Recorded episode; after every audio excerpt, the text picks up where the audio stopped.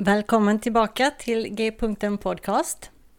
Vi är inne i adventstiden och idag är det ju tredje advent. Och eh, här är då ännu ett eh, avsnitt med lite tankar just för advent. Julen närmar sig ju ganska snabbt nu och eh, texterna för den här söndagen då som är tredje advent de har som tema Bana väg för Herren. Och speciellt så handlar det om Johannes döparen. Man kan läsa om Johannes döparen i de olika evangelierna. I alla fall Johannes han var som flera andra eh, viktiga personer i Bibeln, han var något av ett underbarn. Hans föräldrar Elisabet och Sakarias, de fick honom när de var på sin ålders höst fast Elisabet inte då förut hade kunnat få barn. Och Johannes och Jesus de var släkt. De var kusiner brukar man säga och kanske hade de lekt tillsammans när de var små. Det vet vi inte.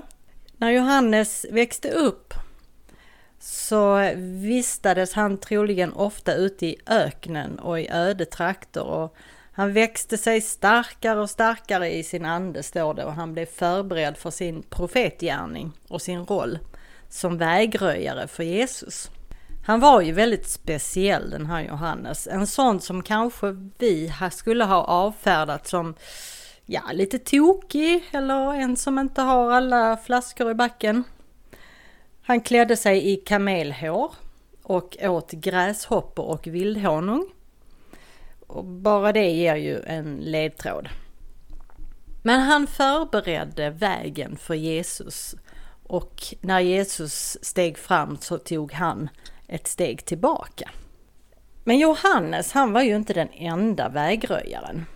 Jag har skrivit eh, Släkten är värst som rubrik på det här avsnittet.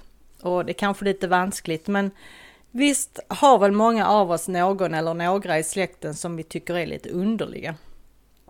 Kanske har vi rent av en brottsling eller någon som vi kanske har sett på som ett svart får. Eller den där tokiga farbrodern som ni träffar en gång om året på någon släktmiddag och varje gång är det lika obekvämt. Alltså om du inte känner igen det här så är risken stor att det är du som är den personen. Men i alla fall, den här söndagen så tänkte jag berätta om andra vägröjare för Jesus, andra än Johannes.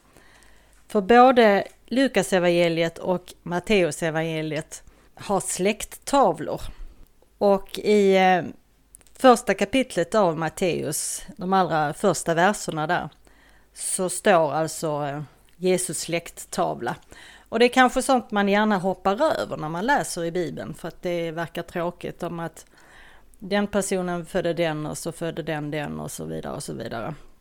Men om man läser igenom dem så kan man hitta ganska intressanta saker. För som jag sa att Johannes döparen, han var ju den sista vägröjaren. Men det fanns väldigt många som banade vägen genom sina livsval under generationer tidigare. Så att Jesus överhuvudtaget kunde födas.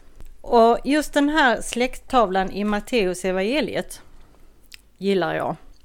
För att eh, det står för det första att eh, antalet släktled från eh, Abraham till David är 14 led. Och från David till fångenskapen i Babylon 14 led och från fångenskapen i Babylon till Kristus är det 14 led. Så att den här släkttavlan den, eh, den varar alltså under väldigt, väldigt, väldigt många år. Och eh, kanske ville Matteus med denna släkttavla visa att han som själv varit något av ett svart får innan han blev lärjunge, han ville nog visa att vägen fram till Jesus inte varit helt vit och vacker hela vägen. Det står nämligen så här och jag ska inte läsa, jag ska inte läsa hela släkttavlan. Men jag tar lite, lite grann av den. Nämner några av personerna. Det står i alla fall att Abraham var far till Isak. Isak var far till Jakob. och Jakob till Juda och hans bröder. Och där börjar det vara lite skumt för att eh, Judas bröder, Jakob hade ju eh, tolv söner, så att han hade ju många bröder den här Juda. Och han hade ju en speciellt känd bror, nämligen Josef, som var verkligen en eh, man som var som följde Guds röst och var verkligen eh, ja, godheten själv. Men eh, här eh, i släkttavlan så är det Juda som finns med. Juda som var den som sålde Josef till Eh, slav till Egypten. I alla fall, sen kommer, står det att Juda var far till Peres och Serak, vilkas mor var Tamar. Tamar, ja henne kan vi läsa om i första Mosebok 38. Hon var alltså, häng med här nu, hon var alltså Juda som vi pratade om nyss då. Hon var hans svärdotter. Men när hennes man dog så klädde hon ut sig till prostituerad.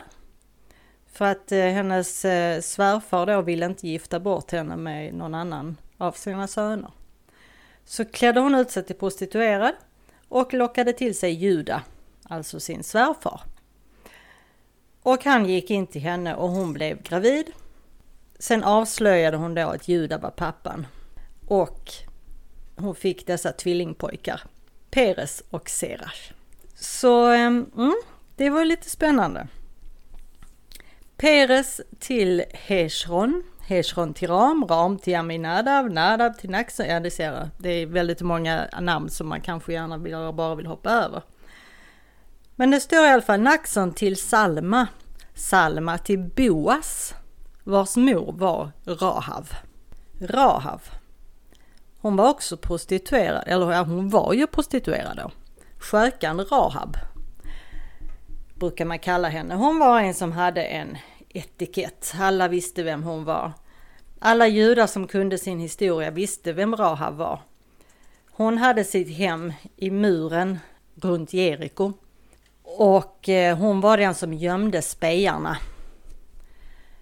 mot löftet, alltså spejarna som skulle se om de kunde eh, bryta sig in i Jeriko.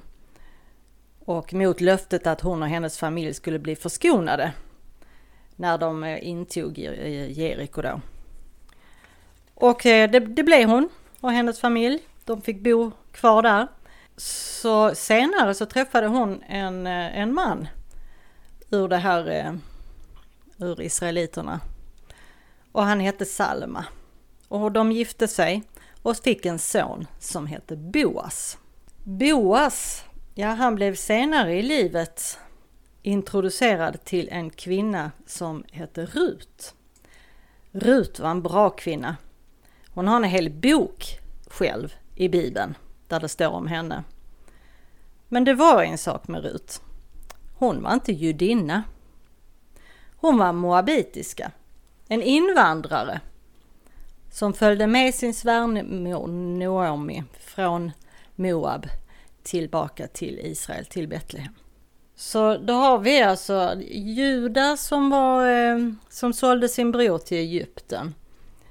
Vi har eh, Tamar som eh, blev gravid med sin svärfar. Och vi har Rahav som var prostituerad. Och här har vi då Rut som var moabitiska. Sen står det Boas till Oved vars mor var Rut, Oved till Jishai och Jishai till David, konungen. David kanske vi har hört talas om en del i alla fall. David och Goliat, ni vet. Han var liksom en kung. En kung av Guds eget hjärta säger man. Men eh, så står det ju så här då att Jishai till David, konungen. David var far till Salomo vars mor var Urias hustru. Okej. Okay. Urias hustru. Alltså, det var ju Batseba då. Som David då hade lockat till sig och gjort med barn och sen så dödade han hennes man, Uria då. Skickade fram honom på krigsfältet så att han dog. Så han kunde gifta sig med Batseba då. Ehm, mm, så det var väldigt eh, Eh, ännu en fadäs här i släkttavlan. Men ni kanske fattar lite varför jag gillar de här eh, släkttavlorna ändå. Det är ju ändå att det känns som goda nyheter det här. Eh, Lukas evangeliet har också släkttavlan. Det är samma släkt ju, men utan de besudlade namnen. Så han putsade till det lite. Men alltså, evangelium betyder ju goda nyheter. Och jag tycker att det här verkligen är goda nyheter för oss. För de här människorna som fanns i släkten eh, varifrån enligt profeterna Messias skulle komma. De var ju precis som vi syndare, de var vanliga människor med etiketter. De gjorde dåliga val i livet. De tänkte ont och själviskt. Och de blev ändå vägröjare för Jesus. Och det är bara genom Guds försyn. Och det betyder ju att ja, men vi kan ju också få vara med på något sätt och bana väg för Jesus. Om vi skulle vilja det. Så ibland är det inte så dåligt att läsa de här släkttavlorna i Bibeln. Vi kan väl lära oss det här under adventstiden att eh, hur långt ner och hur lågt ner vi än sjunker så, så finns Gud där hos oss. Styrker och hjälper eller bara finns där med oss. Vi kan liksom aldrig ramla ur eh, Guds famn. Och i Jesus släkttavla så finns ju både lögnare och bufflare och prostituerade. Och precis som de i släkttavlan banade väg för Jesus bara genom att ja, finnas till och göra sina klantiga val ibland.